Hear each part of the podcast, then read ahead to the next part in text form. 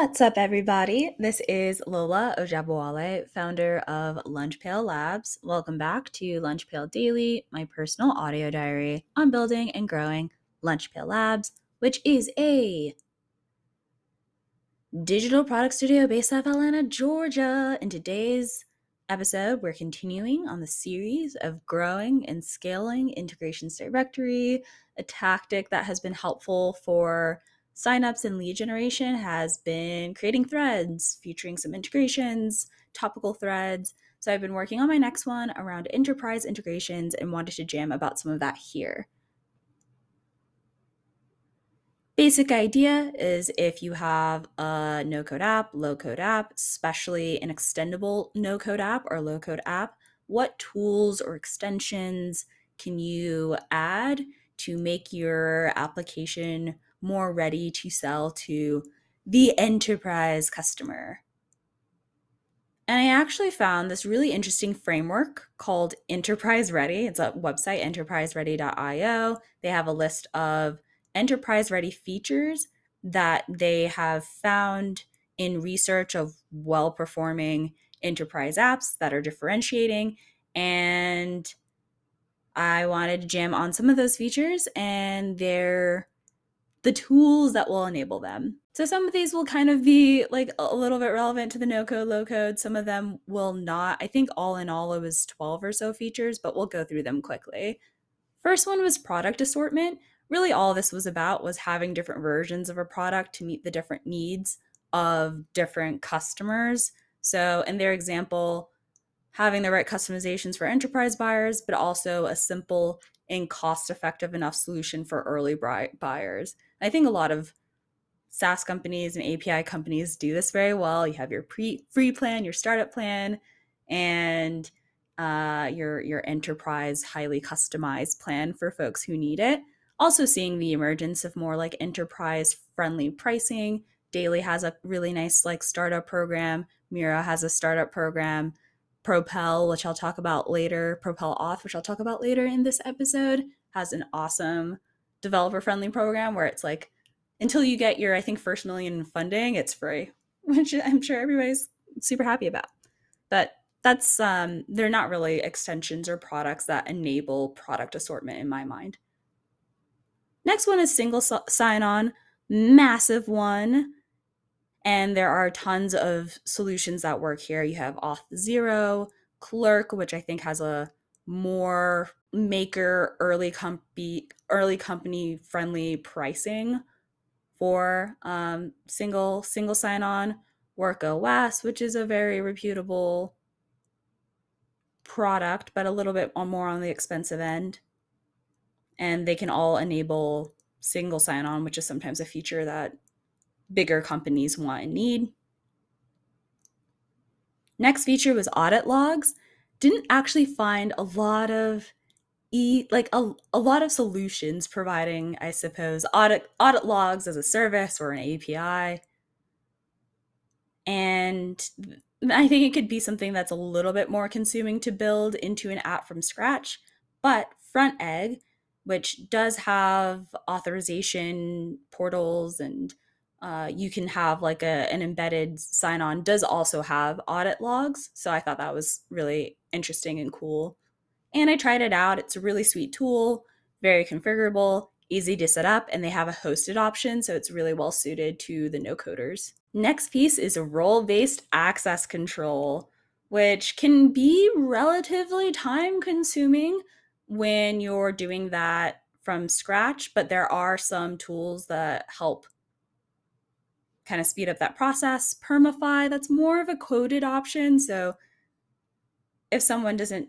is not as familiar with coding, it might not be the easiest to get started with. And Warrant, which I have talked about previously on this podcast, and also has some no code plugins. Really, really great option for this. Also has a really nice plan for folks who are just getting started. And uh, they also enable the ability for your users to manage like role based access control on their their own behalf so that's something that could be very interesting to enterprise customers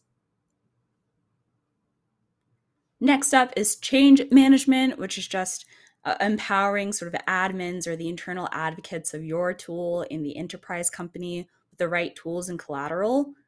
I think it's more of an operational slash strategy type idea, not something that an extension would take care of, but was cool to think about.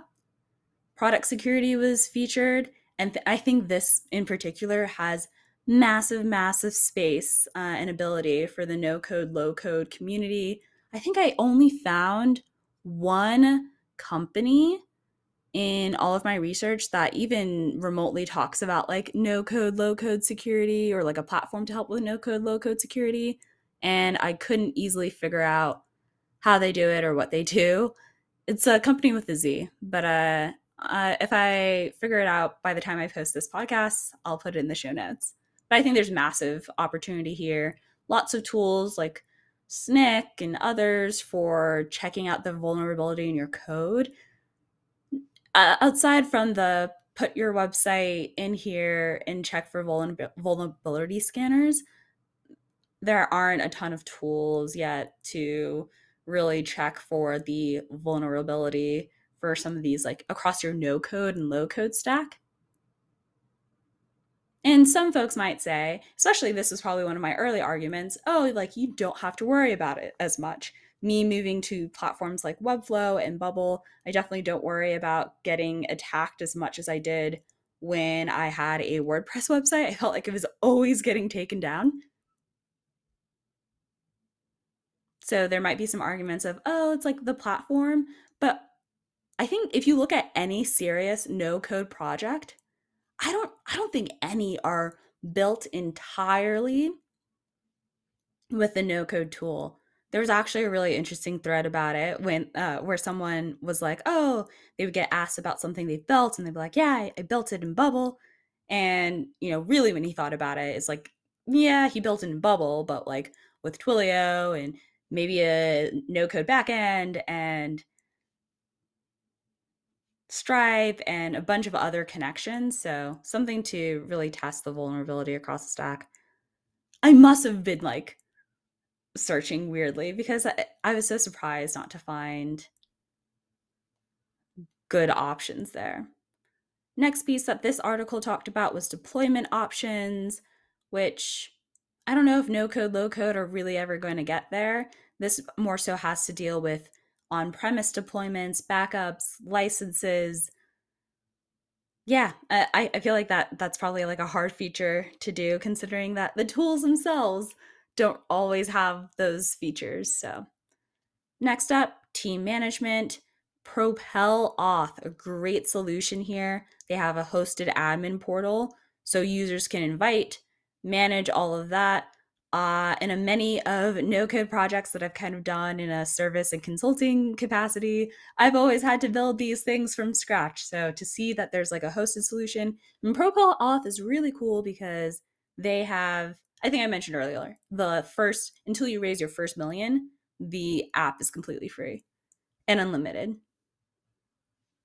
Next piece that was mentioned was integrations. There are a few embedded integrations platforms for especially for dealing with common use cases of like pulling in information or data from an app or pushing information or data from an app. And I found this killer platform called Integry. It's awesome. It has a really, really robust free plan as well. And I think you can connect to almost 500 tools. And yeah, I think it's great. They have a hosted option as well, which is really suited for the no coder low coders.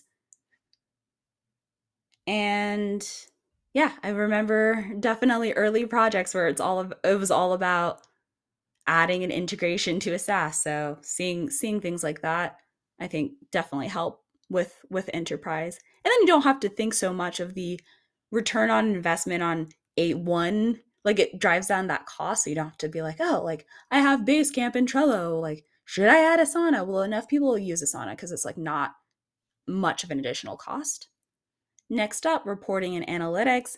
Even in my like directory, a lot of the an- analytics tools are more about and like just like seeing your own analytics for the tool as opposed to enabling analytic abilities, I guess, within your tool for your users. So I think the term for it for some bigger companies might be called embedded analytics, but the tools are very, very expensive and a little bit of overkill. So it'll be interesting. I think there's absolutely opportunity for something a little bit lighter weight.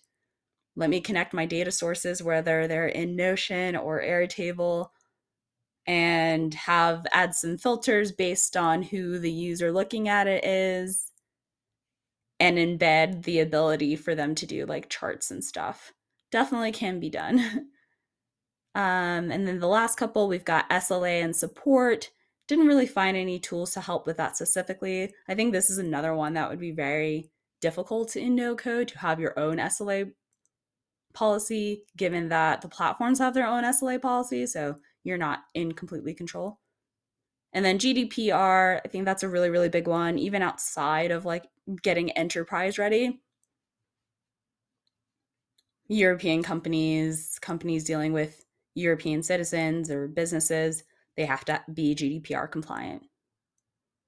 So, major gaps from this list are for getting no code apps, enterprise apps ready, are these SLA and supports, reporting analytics, I think, as a soft gap. Like you could definitely do it by hand, but why isn't there just like an embedded solution that is reasonably priced? Deployment options, product security, and change management. So all all cool, and I'll definitely table some maybe some experiments or playing around in that space. And that is really the gist of the thread that will go live probably hmm, today or tomorrow. But that's all from me on this Thursday, and I hope you all have the most wonderful one.